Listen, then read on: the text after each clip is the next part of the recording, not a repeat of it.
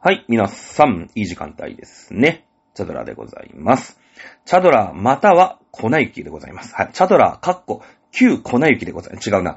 粉雪かっこ、旧チャドラでございます。えー、いかがお過ごしでしょうか。えーっとですね、今日はね、もう大変だよ。あの、のんきにフリートークしてる場合じゃねえよ。2月のね、今日15日の木曜日で、今夜9時50分。ねえあのー、10時までにね、だいたい10時、11時ぐらいにはアップしてくださいなんてね、あのー、ファイルくださいなんて言われてるんですけど、まあ、あと2時間で今日も終わります。ねえ、ダメなんですよね。こんなことじゃダメなんですよ。でもね、休むわけにいかないですから。ちょっと気合入れて頑張りたいと思います。あのね、あの、僕ね、千葉県の、まあ、松戸市と、まあ、いうところに住んでるんですね。ここ何日かね、神奈川県の相模原市っていうところで仕事してるんですよ。あの、行き帰り、ね、行き帰りが、二つ合わせてよ。二つ合わせてね、約5時間かかる。まあ、5時間はちょっと言い過ぎかな。4時間半はかかる。ね。あの、ドア2ドアね、駅まで歩いたりとかさ、するんで。まあ、遠いのよ。ね。相模原だよ。だから新宿で飲んでてさ、ね、相模原から飲みに来てくれるお友達もいるんだけど、まあ遠いとこから来てるなぁなんて思ってんだけど、松戸もね、新宿で飲むとまあ遠いなぁなんて、ちょっと思ってたりするのよ。正直ね、帰るの1時間、そこそこぐらいかかるのかな、新宿からだと。うん。で、相模原の人もさ、ね、だいたい、まあ1時間、そこそこ以上かかるのかな？うん。松戸からでしょ ?2 時間かかんね、これが。ねえ、かかるんですよ。もうね、寝ても寝ても家、駅に着かないっていうか、まあ、駅に着い、新宿まで着いて、さらにその倍あるからね。うん。ということで。あの、僕、今までの私だったら、まあ、泊まるっていうね、選択肢も、まあ、なきにしもあらずなんだけど、泊まるは泊まるで結構大変なのよ。うん。朝起きるのとか、その他楽なんだけど、結局なんかさ、その、なんていうの、てんやものっていうんですか？外食。ね、えー、外食が続いちゃったりとかさ、するじゃない。で、あとやっぱり、どうしたってその、ちっちゃいカプセルホテルとかだと、ね、だって、布団だってさ、ペターンってなんかこう、なんとなく、ひ、とりあえず引いてありますみたいなね。布団じゃない。まあ、お風呂はね、いい。お風呂はなんか最近のカプセルホテルってでっかい岩風呂みたいなのついてるから、まあ、そこはまあいいとしても、私あんまりお風呂にその、一人温泉あんま行かないんだよね。うん。なんかいるじゃん、ほら、サウナ好きですよ、みたいな人たまにいるんだけど、サウナあんまり、あんまり行かないんですよね、私ね。残念ながら。うん。で、一人、まあ、そのみんなと行くときはなんかさ、ちょっとこう、スーパー銭湯行こうよ、みたいな。まあ、そういう時もたまにあるけど、一人で行かないんですよ、お風呂。まあ、別に冷えの風呂で十分じゃないなんて思ってるタイプなのね。あんまそこに重きを置いてないから、まあ、その、もちろんね、お泊まりに行くと、うーん、お風呂はね、えいいなぁ、なんて。まあ、いい、自分ちよりはね、なんか足も伸ばせるし、気持ちいいじゃね大きいお風呂って。なんだけど、そのお風呂で加点したところに、でさえ、なんだろうね、あり余るマイナスがあるから、あんま泊まりたくないから、今回は泊まらないで、行ってみようみたいな。まあ、泊まるとちょっと持ち出すからね、やっぱ会社は泊まっちゃダメっていうかさ、その泊まるのを推奨してるわけじゃないから、あのー、宿泊費は自腹なんですよ。勝手に泊まってるでしょっていうだけだから、ね、あの、だ疲れてお金も払ってみたいなバカバカしいから、今回泊まんなかったんだけど、まあ大変だね、やっぱね。うん。寝ても寝ても、あの、新宿に着かないっていうね。橋本っていうとこで仕事してるんですけどさ。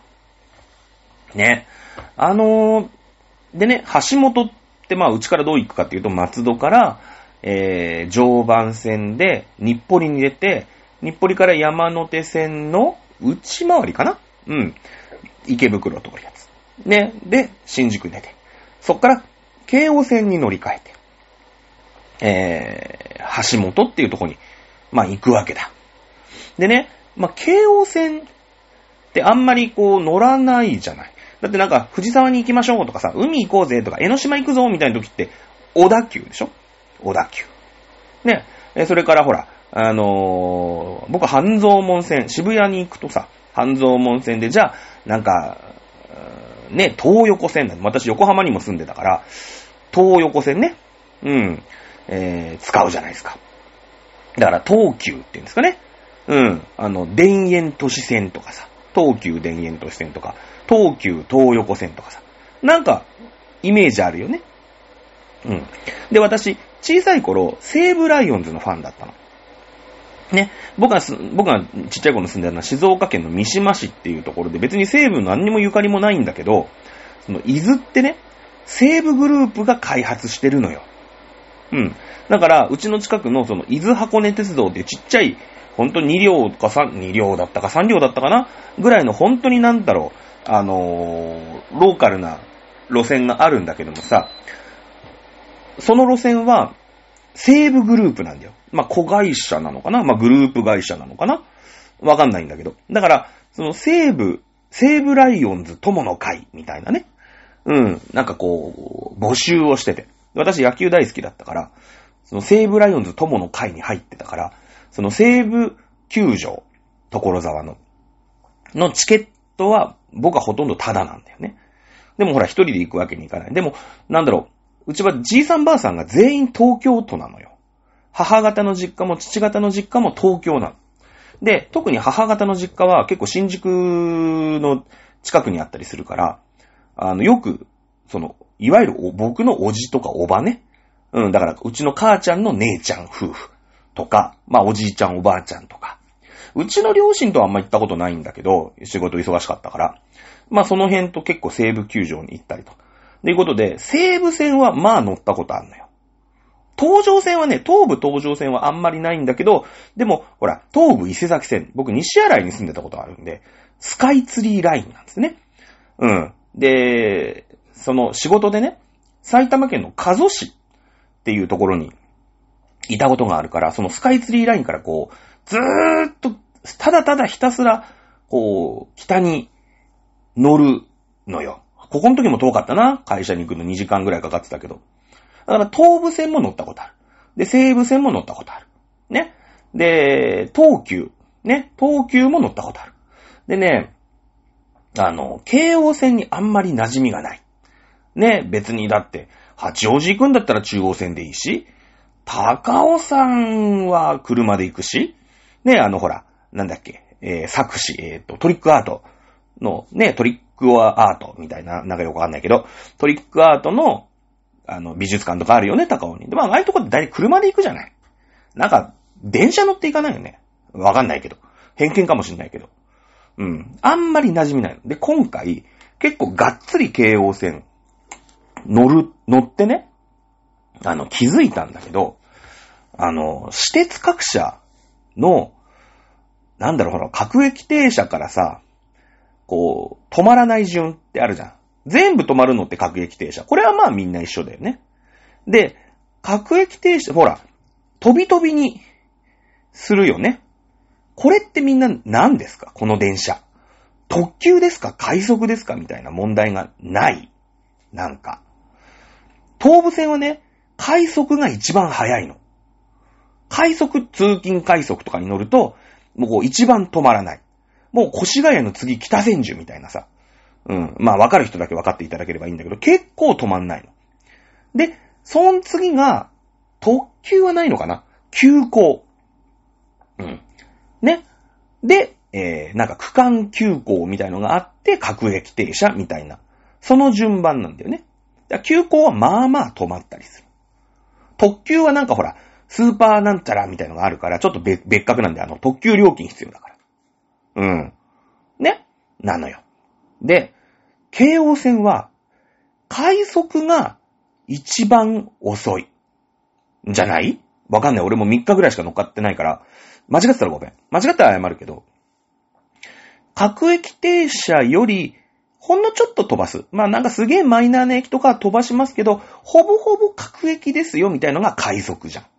京王線って。で、なんか、特急ってのがあるんだよね。で、俺の中でよ、俺田舎者だからさ、特急って言うと特急料金が発生すると思ってんのよ。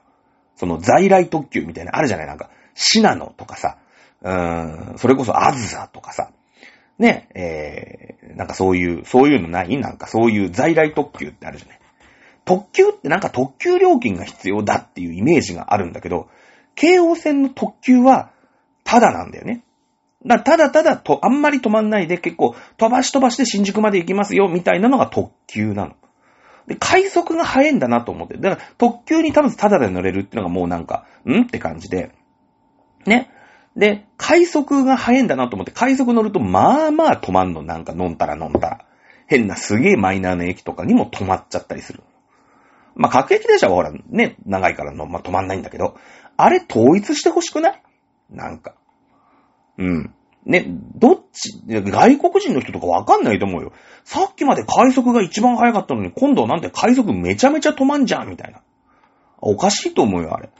うん。なんかその、ね、こんだけインバウンドがどうとかさ、ね、それこそ、うん、春節がどうとかって言ってね、外国人いっぱい来るわけじゃない。不親切だって。ね、スーパーエクスプレスに、ね、プラスで、こう、スペシャル、スペシャル料金が必、ね、必要なのと、ね、えー、必要がないのと。だって、わかんないじゃん。さっきまで特急っていうのに乗っかってたらさ、タダだったのにさ、この特急に乗ろうと思ったら、いやいや、ちょっと待ってくれと。これは別、別料金がいるんだと。切符見せろって言われちゃうわけでしょ？ねえ、不親切。これあれなのかな？その、俺んところが、こう、スタンダードだからみたいなので、こう、譲れない一線みたいなのあんのかな？なんか、こう、ここで慶応が快速が一番早いにしちゃうと、なんか、東急に屈したみたいなさ、その、私鉄同士のこの、争いみたいのがあんのかな？なんか知んないけど。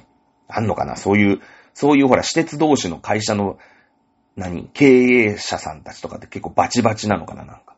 わかんないけど。で、なんか、東京、首都圏、えー、私鉄組合みたいなとこで、こう、年に一回会合するときにすげえよそよそしいみたいなことあんのかな？わかんないんだけど。まあ、とにかくね、なんかそういうの統一した方がね、いいと思いますよね。うん。まあ、そんなことを、えー、感じている今日この頃でございます。皆さん、京王電車に乗るときはね、気をつけていただければと思います。はい。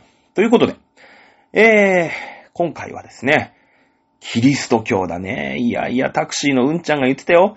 ね、宗教の話と政治の話と野球の話はしちゃダメだって言ってた。やっぱ揉めるとこだからさ。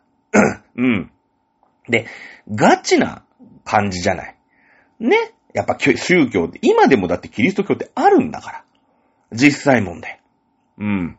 なんで、なるべくね、こう偏ったりとかしないで、私はね、正直言ってキリスト教でもなければ、まあ、まあ、仏教っちゃ仏教だけど、お葬式と墓場以外にお寺に行ったことないし、あの、保育園はなんかお寺のね、えー、に併設してる保育園だったので、ですけど別に保育園だけだから、まあそういう宗教教育もされたこともないし、自分自身がなんかこう仏教に精通してるとも思わないしね。まあ、かといって神道にすごくこう精通してるかというと、まあ、うちの近くはこう松戸神社ってのがあるから、一応神道だよね。うん。あ、まあ、テラス大神なのか、大和武の御事なのか、知らないですけど、まあまあ、カランカランカランってやって、パチパチってやるのかい？知らないけど、二礼二拍手すんの？わかんないんですけど、そんなレベルなんだけどね。うん。まあ、できるだけ偏りのないように。ね、キリスト教やっていく。まあ、ほら、キリスト教って言っても最初の最初だから。ね。えー、前回ね、あのー、ローマ帝国やりましたよね。えー、なんやかんやありまして、三人の中から独裁が出て、カエサルが殺される。で、次の三人の中からまた一人選ばれるんだけど、出しゃばっちゃいけないから、プリンキパトス、えー、プリンケプスか。プリンケプス、ね、みんなの代表だよ、元首だよ、なんて言ってね。えー、実際は独裁なんだけど。いやいや、私はそんなことね、えー、微塵も思っていませんよ。みんなの代表なだけですよ。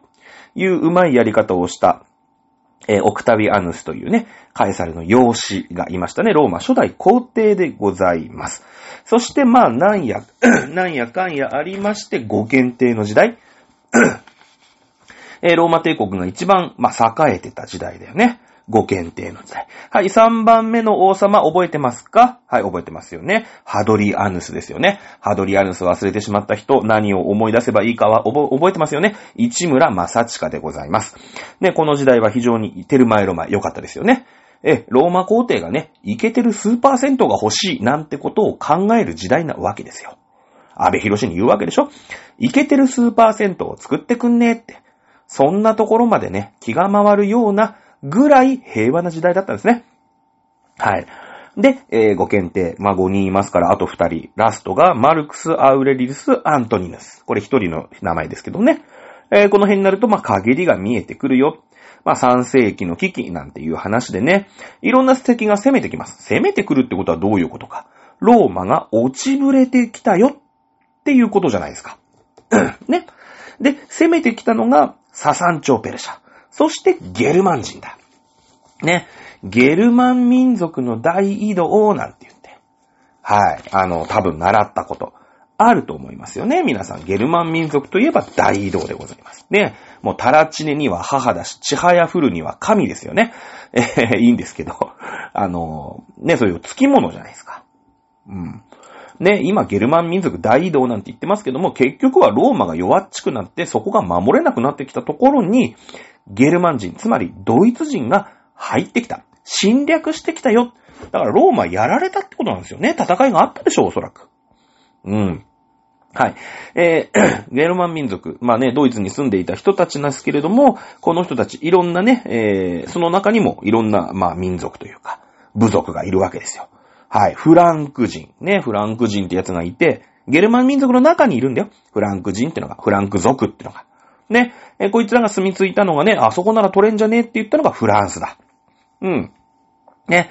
で、えー、バンダル人って書いてね。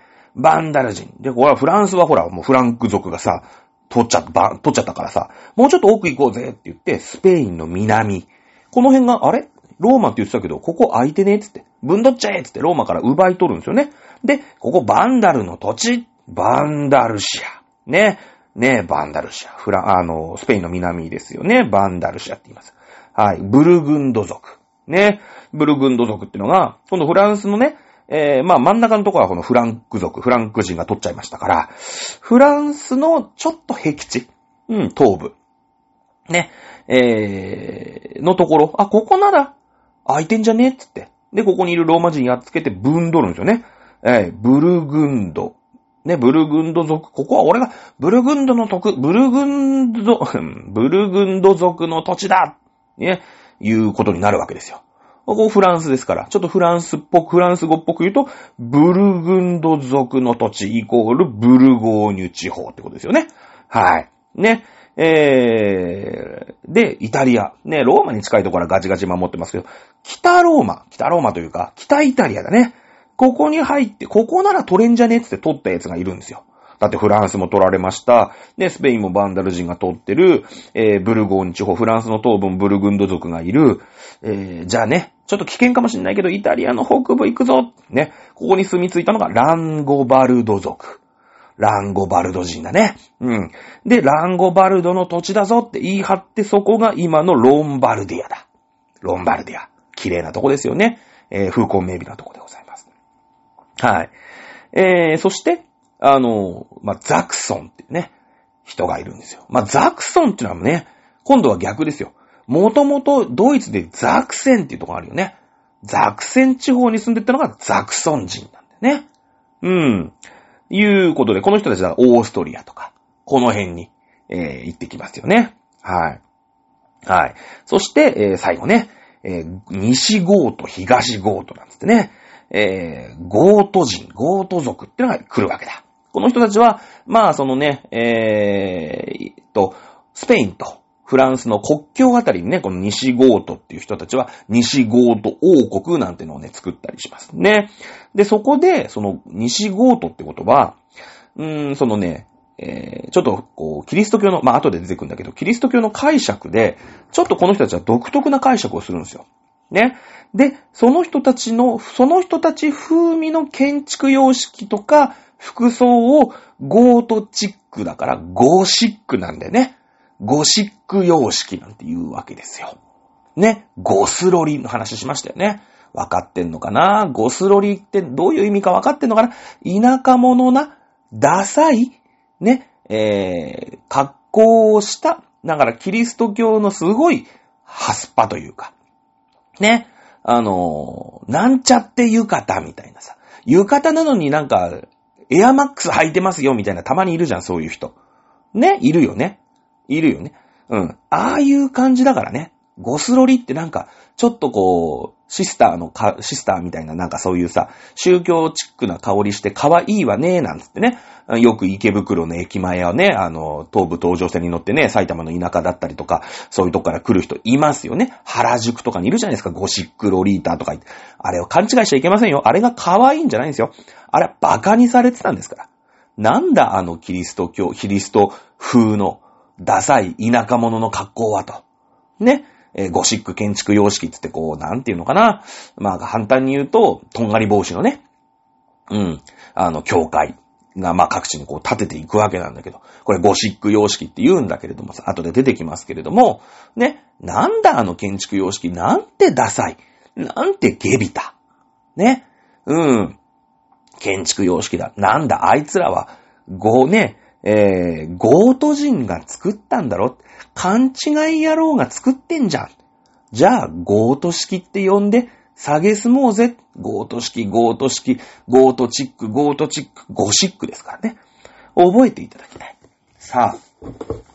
まあ、そんなこんなで、まあ、ローマがね、結構、その、衰退をしていったからゲルマン人が入ってきたというところまでで終わりにしました。なぜかというと、このゲルマン民族の大移動に関してはキリスト教が分かってないといけないから。ということで、本日はキリスト教がっつりやりますというところで今日のお題に入ってまいります。さあ、まずはね、えユダヤ教のことで語りましてね、まずはユダヤ教がありました。はい。この話は前にしましたよね。うん。あの、ユダヤ教ってどういう民族でしたか？いじめられていじめられて、でも約束の地、カナンの地だよね。カナン人の話したよね。えー、それからモーゼの10回の話もした。先民思想だ。ね。私たちは選ばれてるんだ。だからどんなに苦しい目にあっても最後の最後には、ね、えー、大審判の日ね、えー、最後の審判の時に神は私たちを選ぶに違いないと。いう、こう、選ばれし民族みたいなね、えー、そういう、こう、花高々みたいなね、ちょっとそういうところもあります。まあ、あのー、この辺ってね、やっぱり原始の宗教ってそういうもんですよ。あのー、仏教だってそうじゃないですか。あの、なんて言うんですかね、え、その、カースト制度。ね、え、は、そのさ、カースト制っておかしいよね、みたいに言い出したのが釈迦でしょね、なんかその、カースト制、身分が高くないと救われないみたいのは、いやいや、それっておかしいじゃんって。ね、えー、いうところが、まあ、その仏教の最初だったりするじゃないですか。まあ、こんな感じでね、キリストってやつが今、いきなり出てきてさ、うん。キリストってね、ユダヤ人なんですよ。だからユダヤ教なんですよ。だけど、キリストが、あ、おかしいよね、キリ、あの、ユダヤ教って、つって。なんか自分たちばっかり選ばれてるって言うけど、いや、そんなの関係なくない？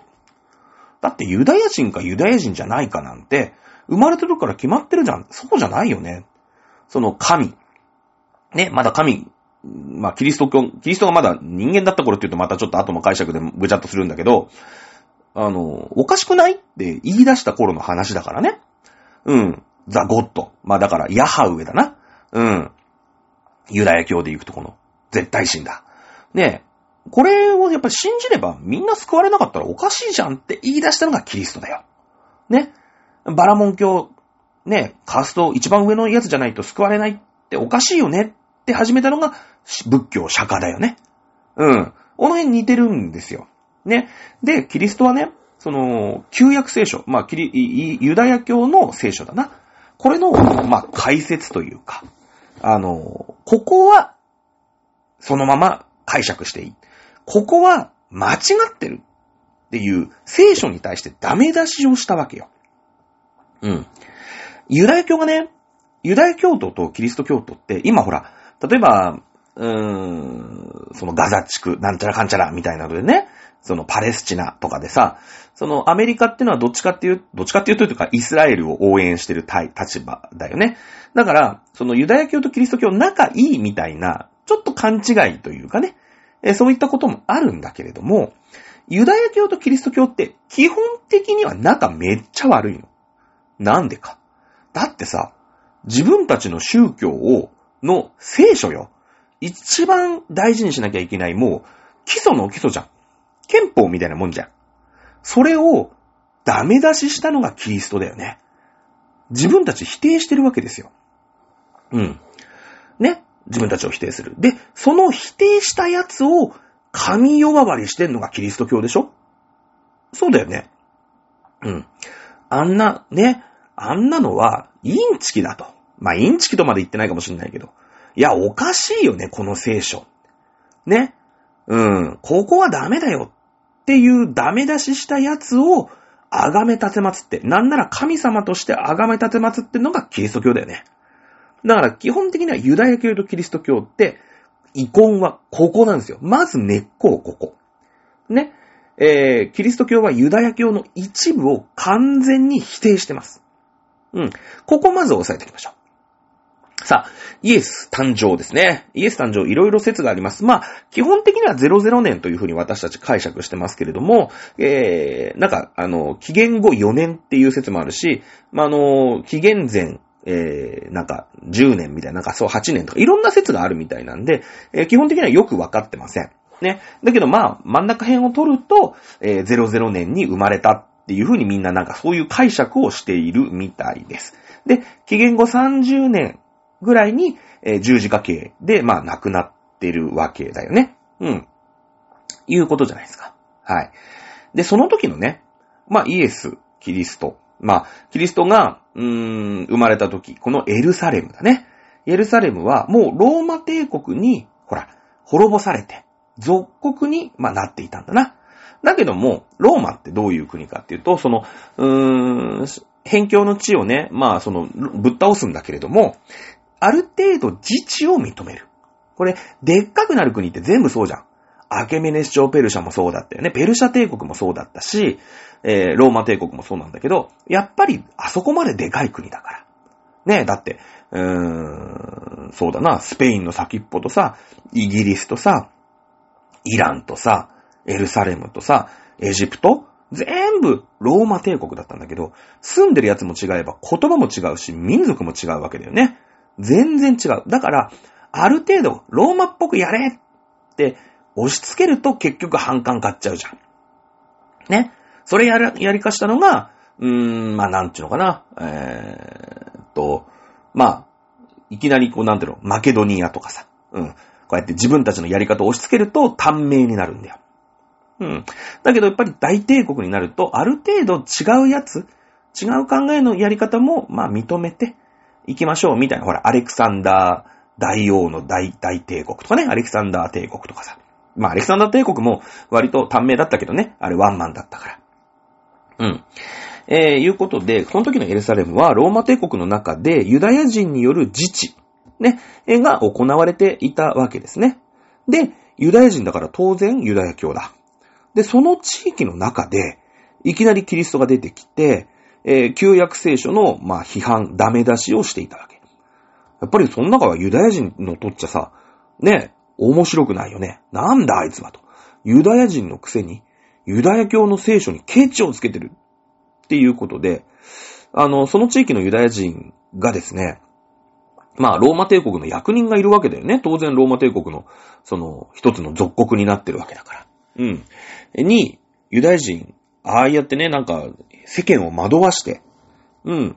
あのー、なんかこのユダヤのね、土地、ユダヤ人による自治区を混乱に落としる奴がいるぞってユダヤ人が、まあその、総督な、そのね、そこの役人に訴えて、ローマ人に。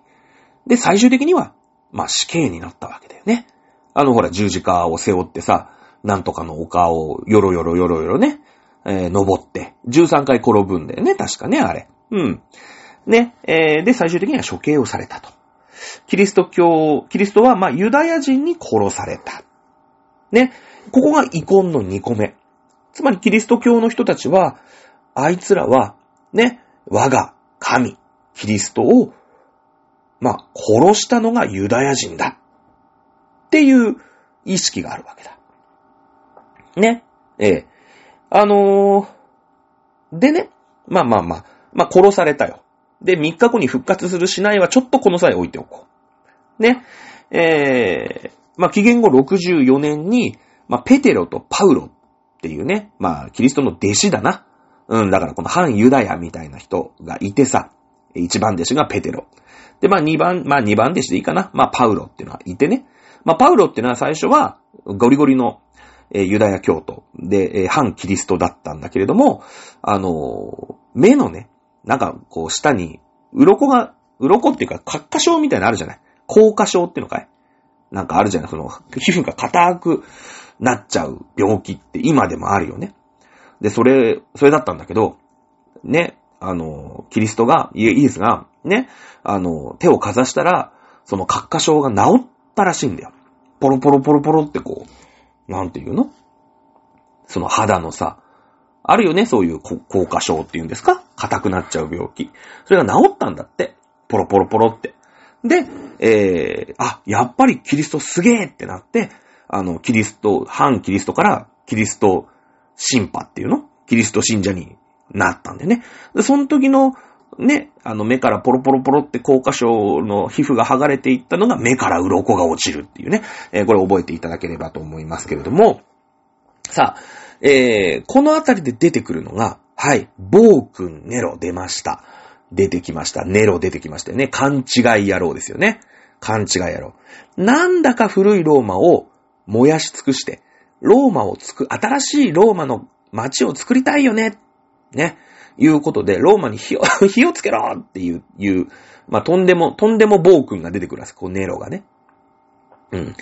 で、その燃やすのがさ、自分のせいだとさ、自分が燃やしたら、ね、自分が燃やしてんだけど、あの、自分のせいだって言われるとなんか、後々めんどくさいから、燃やしたのは、キリスト教っていうね、よくわかんない信仰宗教だ、みたいなさ、こうな、完全になす、なすりつけてんだよ。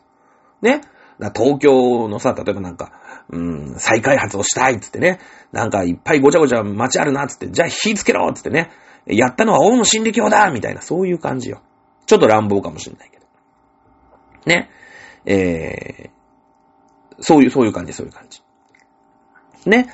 で、まあ、つまりさ、このネロの時代っていうのは、まだね、その、イエスも、うーん、その反ユダヤの一つの活動家みたいな感じで、まあ、それをキリスト教っていうのはこのペテロとパウロっていうのがね、いやいや、あの、お師匠様はこんなことをおっしゃられてましたって言って、まあ、広めていくんだけれども、その、ユダヤ教、ボリューム2みたいな。ユダヤ教のここはダメだよね、みたいな感じで、いや、イエス様はユダヤ教のここはダメだとおっしゃられていました、みたいな感じで広めていく。まだ信仰宗教なわけよ。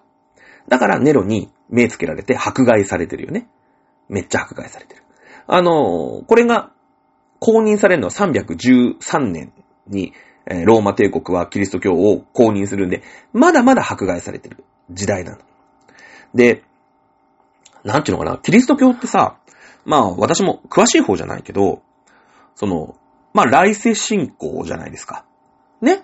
死んだらあの、なんか約束の地に行けるみたいなさ、ね、感じじゃないですか。だから、まあ、誰に流行るかっていうと、一番貧しくて、一番この世に絶望してるやつに流行るんですよ。ね？だってやっぱ社会不安だから、もう今はひどくても、きっといい行い、これを信じてれば、来世では、ね、きっと救われるに違いない、みたいなさ、感じだから、その、信者はね、やっぱ貧しい貧乏なやつ。その没落農民の話したよね。没落農民の話したじゃないですか。小麦も売れないし。ねえ、だって、奴隷がさ、いっぱい作っちゃうから安い奴隷、安い小麦がいっぱい入ってくるでしょで、もう仕事もないし。ねえ、うーん、もう都市で寝そべるだけ、みたいなさ。この3世紀の危機っていうのがあったじゃないですか。で、どんどん信者増えるの。没落農民。だから没落農民のローカル信仰だったわけよ。だから、まあなんかああいう貧乏な奴が火つけたんじゃねえかってってネロも、まあ利用しようとしたわけよ。ね。なんだけれども、結局ね、その3世紀の危機っていうさ、その、まあゲルマン民族がなんだらかんだらとかで、こう、どんどんどんどん来ちゃったりとか、ね、えー、ササン朝ペルシャが来たりとかで、ローマほら、没落してったじゃないですか。ね、その軍人皇帝が出てきますよとか、その、ね、市村正親の時代は良かった。ね、抑えが効いてたんだけど、そっからどんどんどんどん陰りが出てきて落ちぶれてきたよね。そうするとね、あのー、今まで没落農民たちのそのローカル信仰だったのが、貴族とかさ、軍人とかさ、こういうそこそこ社会的の地位がある人たちに、えー、なんていうのかな。まあ、流行っていったわけよ、キリスト教。最初はね、没落のみ、ほんと、もう貧乏人だけが、なんか、ね、今の世の中おかしいよね、みたいな。これにすがれば、なんか俺たちも助かるかもしれない、みたいなさ。ね。で、しかも、ほら、ユダヤ、ユダヤ教ってユダヤ人だけでしょだけどほら、ローマ帝国だから、ユダヤ人じゃないやついっぱいいるわけじゃん。ね。で、根血とかも進んじゃうから、り、なんていうの、ちゃんとした100%ユダヤ人も減ってくるよね。ユダヤとギリシャの愛の子の子とかさ、え、俺助かんの？助かんねえの？みたいな。でもなんかキリストがさ、ユダヤ人じゃなきゃ助かんないユダヤ教おかしいよね？って言ったら、俺こっちよくねえ？みたいな。俺でもワンチャン助かんじゃねえ？みたいな。ね。いうので、こう貧しい人たちに広まってったんだけど、全体的にローマが傾いてるから、そこそこ地位があるやつにも流行っていくのよ。この上上級国民っていうのかな上層階級っていうのかなにも、こう広がりつつある宗教だったの。この時代。やっぱ社会不安がさ、大きくなるから、ね、あのキリスト教がそうやってどんどんどんどん広がっていく。社社会、え、キリスト教が広がってるってどういうことかっていうと、結局社会不安でしょ？ローマ帝国の威信がどんどんどんどん落ちぶれていくっていうことだよね。うん。ローマ帝国がビシッとして、ね、市村正親、ハドリアヌス帝の頃はもうローマ帝国がビシッとしたから、はい、ローマはこれで行くのって言って分かりましたってね、みんな、みんな良かったわけじゃん。お金も持ってた。ね、お金っていうか、みんな貧しくなかった。ね。だけれども、どんどんどんどんローマが没落していく。異民族にはバンバン攻められて、どんどん土地は狭くなっていく。ね。えー、人口は増えていって食べるものがない。ね、もう農民たちは自分の土地を捨てて、ね、町に逃げちゃったから、えー、食料を生産する力もない。ね、やばいっすよね。国としてやばいっすよね。だってほら、もう、没落農民たちがさ、農民たちが没落してっちゃったから、正規軍が編成できなくなっちゃったよね。もう辺境の地ははっきり言って無法地帯です。みたいな感じ。そうすると、この上層民にも、こう、キリスト教っていう救いを求めて、ね、えー、宗教が、まあ、広がっていくわけだ。でね、逆に、まあ、この時のさ、まあ、軍人皇帝とか、まあ、藁にもすがる思いだよね。だって国が傾きかけてるんだもん。で、この時にね、逆に宗教の力で国を強くしてみようっていう風に考えるわけよ。だって、そのさ、貧乏人だけのなんか寝そべってるやつのニートみたいなやつだけに流行ってるんだったら、ともかくね、まあ弾圧しときたりもすりゃいいんだけれども、もう結構上の人たち、元貴族とか、元軍人とか、そういう人たちにも、このキリスト教広まりつつあるわけよ。うん。だったら、弾圧したって増えてくんだから、逆に宗教の力で国を一つにまとめたら、ローマ帝国また強くなるんじゃない？いうふうに、時の権力者は考えるんだよね。だってほら、自分たちを攻めてる、ペルシャ帝国。当時、ササン朝ペルシャだったよね。ササン朝ペルシャが、まあ、パルティアというね、え元そこを支配していた国を破ったわけ。アケメネス朝ペルシャ、パルティア、ササン朝ペルシャの順だったよね。うん。ササン朝ペルシャがパルティアを破った理由は何ですか？これ前回やりましたよ。ゾロアスター教の国教化だよね。ゾロアスター教っていうのを国の宗教としてササン朝ペルシャは一つになったわけだ。ね、えー、やっぱりさ、人と人、ね、いろんな人がいるから、でも共通認識で一個何かあると、国ってまとまるよね。うん、普通にね、あの、お仕事しててさ、これ前回言ったと思うんだけど、ね、例えば、出身地が同じだったとか、あ、静岡出身なんですか？とかさ、ね、えー、あ、ベイスターズファンなんですね？とかさ、巨人ファンなんですか？とか、あ、アントラーズ好きですか？とかさ、そういうね、アイドルでも何でもいいんだけどさ、ももクロ好き？みたいなね。うん。そしたら、仲間意識強くなるじゃないですか。ね。ササンチョーペルシャはそうやって国を強くした。そんなササンチョーペルシャが強く、ね、あの、攻めてきてるわけよ。なんであいつら強いんだと。ねなんであいつら国まとまってんだいや、ゾロアスター教を国境化したんだと。なるほど。じゃあ、ローマ帝国も、この、ね、えー、最下層のね、ネソベリ、ネソベリニートから、元貴族、元軍人、ね、えー、に流行りつつある、キリスト教を、の力を使って国をまとめられるんじゃないかっていう風に考えるわけだ。そして313年キリスト教を公認します。まだ国教化ではないです。ただ、キリスト教を公認、もうだって、ね、弾圧したって弾圧したってみんな信じてんだから。ね、えー、公に認めます。313年。ね。えー、これでね、250年ぐらい、まあ、そのネロの時代ね、えー、64年から250年間迫害されてきたのは終わるわけ。うん。でもね、ね、ユダヤ教とキリスト教って、まあ、別々だったらよかったな。もう全然、縁もゆかりもない。ただの違う、ね、えー、宗教が、このローマ帝国で流行ってたら、よかったんだよね。これでまとまるかもしれないよね。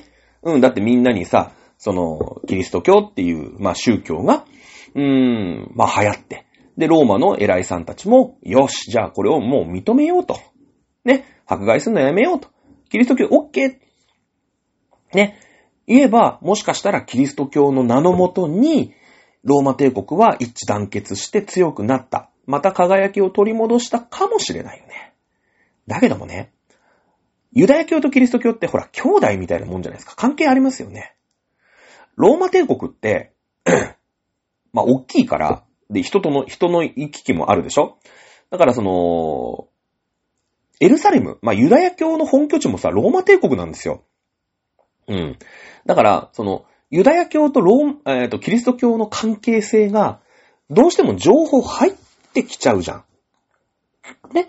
なんかみんなに入ってるキリスト教って、元はユダヤ教のこことここがダメなんだよねってダメ出しした宗教なんだよね、みたいなのが、みんなわかっちゃうよね。ね。あの、そうするとね、そのユダヤ教からを悪いところを指摘してできた、まあ、キリスト教なんだけれども、まあ、ちょっと矛盾が出てくるわけよ。うん。ねだってさ、ユダヤ教っておかしいよねって解説したのがイエスなわけだよね。そうだよね。イエスはさ、この時はさ、まあ、これまたちょっと微妙なんでね、誤解を恐れずに言いますよ。この、ね、あの、当時のローマ人の気を、気持ちになって考えてね。今のその宗教ね、の感じで言っちゃダメよ。ね。だってさ、ユダヤ教はおかしいよねって、林先生だよね。いつで、今でしょみたいな感じで解説したのがイエスなわけじゃん。ねで、それを、うん、ユダヤ人が、なんであいつはそんなこと言いやがって、ね、ユダヤ、ユダヤ人のくせに、ユダヤ教を馬鹿にしてんのかって言って処刑されたのは、これ事実じゃないですか。そうですよね。で、まあその時にほら十字架を背負って、えー、ゴルゴタの丘ってたっけなあの、なんか丘を登らされて13回こけるんだけど、で、そこで処刑されたじゃん。で、なんか、まあ、キリスト教の中では、その3日後に復活して、神となったみたいなね。いやいや、おか、いやいや、おかしいでしょ、と。え、どういうことって、その、ねその、そもそもキリストを神とすることが、ちょっと矛盾あるじゃん。だってキリスト、ユダヤ教を、なんていうの？批判したのは人なんだもんって、今ユダヤ人は言うよね。だってユダヤ人は自分たちがさ、人である、まあ、イエスを殺してるわけだよね。処刑させたのは事実だから。分かってるわけだから。ね。この辺が、その、まあ、グレーな部分って絶対あるじゃない。だって、その、日本だってさ、天皇をずーっと遡れば神武天皇がいて、で、そ、ね、その、国譲りがどうしたとかさ、そういうなんか、神話た頃、あの辺ってすげえグレーじゃん。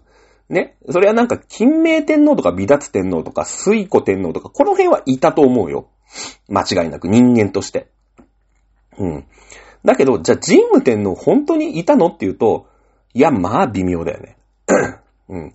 まあ、どこにしてもこの辺のグレーなとこってあるわけじゃない。ね。で、キリスト教は、やっぱりそれは教、教祖というかさ、ね、一つの宗教とするわけだから、それを言い出したイエス・キリストは、まあ、まあ神というか、まあ特別な存在にするんだよね。だけど、そうすることによって結構矛盾が出てくるっていうことが、まあ、分かっちゃうわけよ。ここが困るんだよね。困るんだよ。だってさ、その、そんなとこで揉めてたら、そのキリスト教で国一個にできないじゃん。はっきり言って。ね。そこでね、325年。ね、325年ですから、313年キリスト教の公認の後すぐですね。10年も経ってない。ニケア公会議という、まあ、ニケアという地域、地方でですね、会議が行われます。よっと、この辺のグレーなとこ一回統一しようぜと。なんかみんなが好き勝手なこと言っちゃダメだよ、みたいな。なんかいろんな解釈があんのよ。イエスは、そもそも神じゃなくて人間ですみたいなことを言い出すやつもいる。ね？いる。で、もともとは人間なんだけど、処刑されて、で、なんかそう、神がこう舞い降りてきて、ね、力を得て、で、神として復活したとかさ、ね、あの、イエスはもともと神なんだよ、みたいなさ、そういうなんかいろんなことを言う 人が出てきたの。ね、だってほら、矛盾があるじゃん。その、ユダヤ教との関係があるから。ユダヤ教と関係なかったら、なんかそのグレーゾーンはさ、いいじゃん、アマテラス大神はいた、みたいなさ、そういう、なんかよくわかんないけど、今キリスト教みたいなのでね、ごまかせたんだけど、ユダヤ教が邪魔してくるんだよね。キリスト教について。イエス・キリストの存在についてね。で、まあいろんなことを言う人が出てくるわけよ。で、このニケア公会議ってとこで、その、ね、揉めるんじゃないと。国を一つにするために、あの、キリスト教をね、公認したのに、その、いろんな、いろんな解釈をするキリスト教があったら、国一つになんないじゃんつって。どうせまたお前ら喧嘩すんだろっていうことで、そのね、えー、アタナシウス派というね、えー、三位一体説。うん。えー、イエス・キリストはですね、神と、そして人と、で、その精霊っていうね、まあ何ですかね、うん、お化け。ね、まあまあだからその、幽霊みたいなさ、その霊、霊魂みたいなさ、これをね、一体となっているものなんだっていう解釈を、えー、ローマ帝国では、あの、唯一正しいキリスト教としますっていう、このアタナシウス派を、うーん、なんていうのかな？うん、まあ、公認しますということにしたんだよ。で、アタナシウス派を公認したってことは他の派閥があるんだよね。イエスは人であるっていうね。イエスは人であると。これはね、やっぱね、えー、ユダヤ教の影響を強く受けてるよね。だってイエスは人なんだから。で、人がムカつくこと言ったから殺したんだから。ね。えー、まあその人がね、いいこと言って、まあそれをね、えー、キリスト教だって言うなら、それはしょうがないじゃんだって。うん。別に正しいことね、あの、朝原翔子みたいなもんでしょ？人間なんだ、あいつは。ね。だけども、まあ、信者にとっては正しいことを言っているから、別にキリスト教として存在していいですよ。これ、アリウス派。ね。これやっぱりね、えー、東の方。ね。やっぱりユダヤの影響を強く受けてるね。これが、ゲルマン人に広まるんだ。だからドイツの方だよね。どっちかっていうと、東の方に広まるんだよ。これゲルマン人に広まる。アリウス派。イエスは人であるっていうのがゲルマン人に広まった。ここを覚えておいて。ね。はい。次。ネストリウス派。これは覚えなくていいですからね。もともとは人なんだけど、死んだ後に神になった。ね。えー、なんか、ある、あるよね、なんかね。人として死んだんだけども、なんか舞い降りたから復活、神として復活した。なんかすごいもっともな感じします。で、えーこれはですね、今度もっと東、もっと東の、えーイランとか、ペルシャとか、中国とか、こういったとこ方方方面に広がっていくんですね。まあ仏教、あの、とかにも、まあ精通するというかね、こう考え方としてはそういう風になるんだけれども。うん。ほらなんか、あの、下脱したとかさ。ね、えー、人はなんか悟りを得ると神になるみたいな仏教ってそういうやつでしょ？なんか下下脱するとかさ、えー、菩薩になるとか言うじゃないですか。もともとは人ですよね、釈迦だって。だけど今ほら、神様として、神様というか仏様として扱われてるじゃないですか。ね。これやっぱり仏教の元の考え方になってます。インドにも当然入ったでしょう。ね。だけど何が問題かっていうと、聖母マリアなんだよね。だって元々は人で生まれてるわけですから、マリアはただのお母さん。ね。ただの人間、ただのお母さん。いうことですよね。うん。そうすると、マリアは聖母でも何でもないんですね。ここがね、ちょっとね、厄介なんですよ。だマリア様を、なんかこう、信仰する人にとっちゃちょっとしんどいよね、このネストリウスは。はい。そして、単性派っていう、今人たちがいて、イエスはもうそもそも神なんだよと。生まれた時から神なんだよと。ね。いう考え方。これもなんかわかるよね。だって神なんだから、処刑されたって復活するさ、そりゃ。そうやって、聖母マリア、そうだよね。だって、えガブ、天使ガブリエルが、マリア様処女なんだけども妊娠させました。神の子として生まれました。いいじゃないですか。ね。全然、なんか納得いきますよね、単性派って。だけどもね、これも問題があって、じゃあそもそも死ぬなよって話なんですよ。なんかその神なんだから、その、神の力でさ、そのユダヤ教に処刑される前に何とかしろよっていう話じゃないですか。ね？その、ゴルゴタの丘でしたっけ？かなんかに登るときにさ、十字架背負ってさ、よろよろ13回こけんなっつの。ね？処刑される前に何とかする。その、杭打ち込まれても、その、例えばなんか鋼の杭を何回打ち込んでも、そのイエスの手首には一切刺さりませんでしたとかさ。だったらなんかわかるよね。だってイエスって神なんだから。ね。もう十字架に縛られたまんま、その十字架ごと飛び回りましたとかさ。だってイエスは神なんだから。だけど、ね、あの、皆さんよくイエス・キリストの十字架の貼り付けの、まあ、絵見たことあると思いますけれども、なんかさ、ね、しょぼくれたおっさんがさ、太い杭ね、手首と足に打たれてさ、痛そうじゃん。どやねんっていう話ですよね。うん。で、この、この単性派というのは、エジプトとか、エチオピアとか、こういうところに伝わるんですね。なんでか。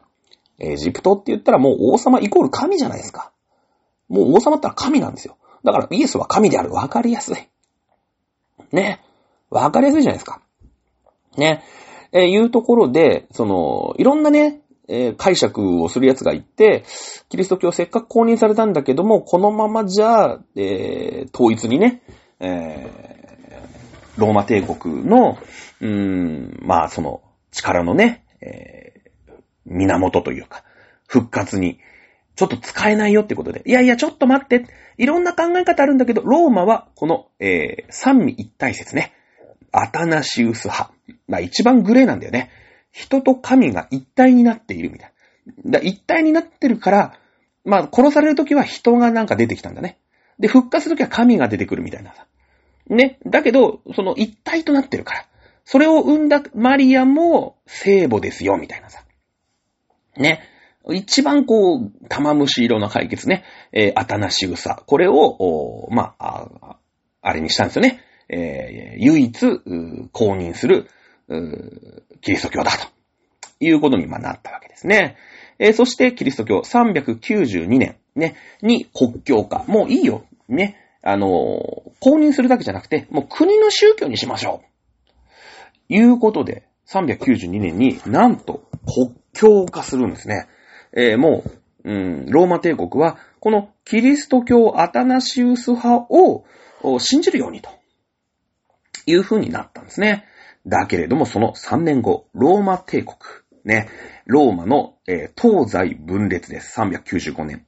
たった3年の間に、ローマ帝国は左右に分裂します。だからもう一歩間に合わなかったんだね。だキリスト教があと50年、先に公認されて、ね、国境があと50年早く国境化されていれば、もしかしたらローマは力を取り戻したかもしれないよね。もうちょっと間に合わなかったんですよ。異教徒のその、なんていうの？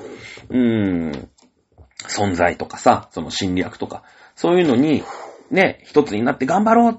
じゃあこのキリスト教いろいろあるけども、アタナシウス派でみんなで頑張ろうって言ったんだけど、攻められて、東西に分裂してしまった。間に合わなかったんですね。はい。ゲルマンに戻りますよ。ね、今日もうちょっとやります。ゲルマンに戻ります。ゲルマン民族の大移動。あなたはドイツ人。ね。えー、いうことなんだけれども、さっき、うーん、ゲルマン人は何派を信じてましたっけ？えー、キリスト教の。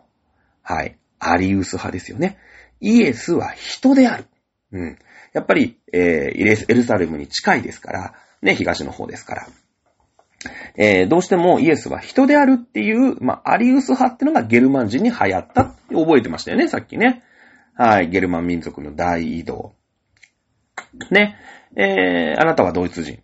ね、えー、ローマ帝国のどこを狙うまだローマにもう散々パラドイツまで追いやられてるわけですよ。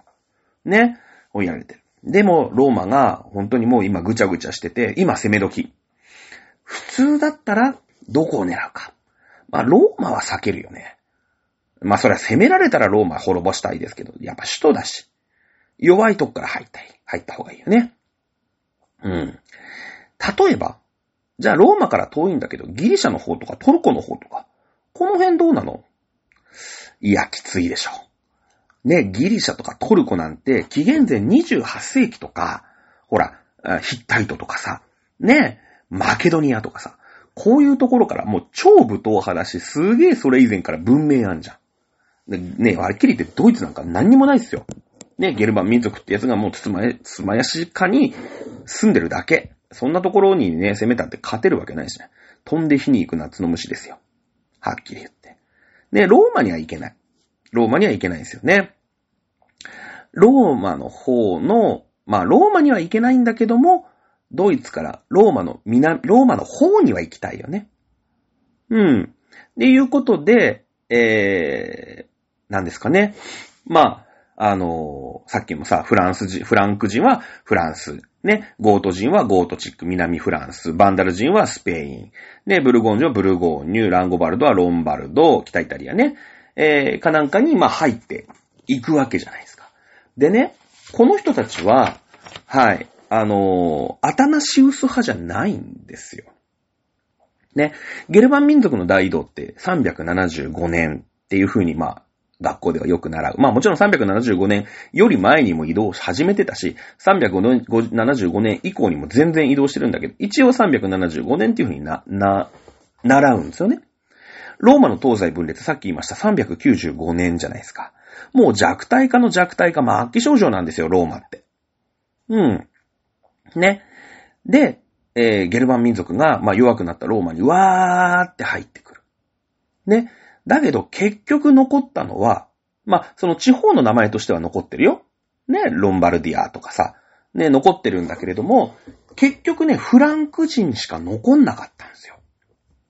うん。フランク人しか。なんでか。ねえ。フランク人はね、ニケア公会議で、ローマはアタナシウス派を推してたよね。三位一体説。で、自分たちはアリウス派、イエスは人である。だから三位一体説とはなんか合わないじゃないですか。ね、ゲルマン人、もちろんフランク人もゲルマン人だから、アリウス派だったんだけれども、この人たちはアタナシウス派に回収したんですよ。もう民族ごと全部。ね？つまりね、ローマから見ると、キリスト教の異端、異端人、異端人、ね？自分たちが公認していない、えー、まあ、アリウス派、アタナシウス派じゃないキリスト教を信じてる、えー、ゲルマン民族はみんな滅ぼされます。だって異教徒じゃん、それって。本金だって潰しにかかりますよね。いくら弱いローマだって言ったって。ね？別物だから。お前らなんだって言って。その、イエスはね、もともと神であるとかさ、もともと人であるとか言うやつが来るわけでしょ？そうすると、ローマ人もぶっ潰しにかかるじゃないですか。ね。だけども、このフランク人はね、あの、アタナシウス派に、いやいやいやいや、ちょっと待って、ちょっと待って、ちょっと待って。ね。いやいや、ここの土地、フランスはフランク人がもらうんだって、お前ら、もう、だって弱いじゃん、つって。もらうんだけど、僕たちね、僕たち、いやいやいや、違う違う、あの、ね、その、アリウス派、じゃないですよ。昔はそうだったかもしれないけど、今もうもうもう、合に行っては合に従いじゃないですか。ね。僕たち、アタナシウス派なんで仲良くやりましょうよって、フランク人は言うんですよ。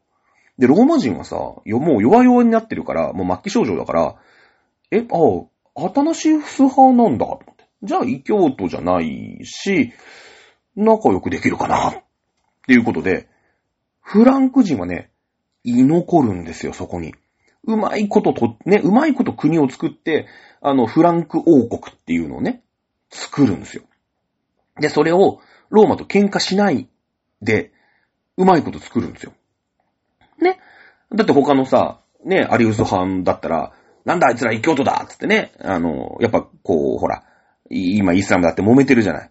ね、あの、風刺派とかさ、なんかスンニ派とかシーア派とか言って揉めてんじゃないですか。ああいう感じで、ね、民族紛争起きるんだけど、フランク人はね、ここでね、アタナシウスに回収するんですよ。ね。まあ、ローマの懐に入っていったよね。ローマは弱体化してるんだよ。でも、ローマと喧嘩しない。ね、無駄に喧嘩しない。いやいや、でも僕たちはここに住んでてもいいですよね。アタナシウス派ですし、お友達ですよね。みたいな感じ。そこでフランス、フランク王国は生き残るんですよ。ね。だから、そのほら、マリー・アントワネットの時に散々やった。だからフランス王家。フランス王家ってのはこのフランク人の末裔だよ。ね。フランス王家ってのはローマ教皇とめっちゃ仲良かったでしょ？ゴリゴリカトリックだったじゃないですか。ね、フランスって。そうですよね。うん。フランス、それからスペイン、えー、ハプスブルグ家ね、えー、それからオーストリア。この辺でゴリゴリ、ゴリゴリだったじゃないですか。ローマ教皇とめっちゃ仲良かったですよね。ね。なんでこのフランス王家っていうのはローマ教皇とめっちゃ仲いいかっていうと、ここでアタナシウス派、まあ、つまりローマの、まあ、一番、なんていうの？一番というか、ローマの主流な、ね、えー、宗派に、まあ、回収しようということになったんですよね。さて、えー、今度またローマ人のつもりになってね、皆さん頭切り替えてください。キリスト教を使ってローマを一つにしようという試みは、ローマの東西分裂、キリスト教の公認が313年ですね。で、それからキリスト教の国教化、これが392年。そしてその3年後、ローマの東西分裂395年ということで、結局間に合いませんでした。間に合わなかったんだよね。えー、っと、そうだな、今日はここまでにしておこうかな。ちょっと長くなりそうだもんね。ローマがこの後東西に分裂します。ね。この後東西に分裂します。ね。東ローマ帝国と西ローマ帝国に分かれます。西ローマ帝国はすぐに滅亡してしまうことになるんですね。そこで何が起きたかっていうと、このフランク王国。いつの間にかしれっとアタナシウス派に回収したフランク人、フランク王国が西ローマ帝国を乗っ取るというお話。どこまでやろうかなね、西洋、あ、ごめんなさい。中世に入るぐらいまでは、一応ローマ帝国やって、えー、そっから今度、もうね、えー、今度、もう今、ローマが東西分裂したのは395年ですから、そろそろイスラム教ができる、できない問題になりますので、この後、イスラム教に話を移していきたいと思います。それでは、今回は以上になります。わかりましたかね？えー、いうことで、えー、よろしくお願いします。また来週お楽しみください。さよなら。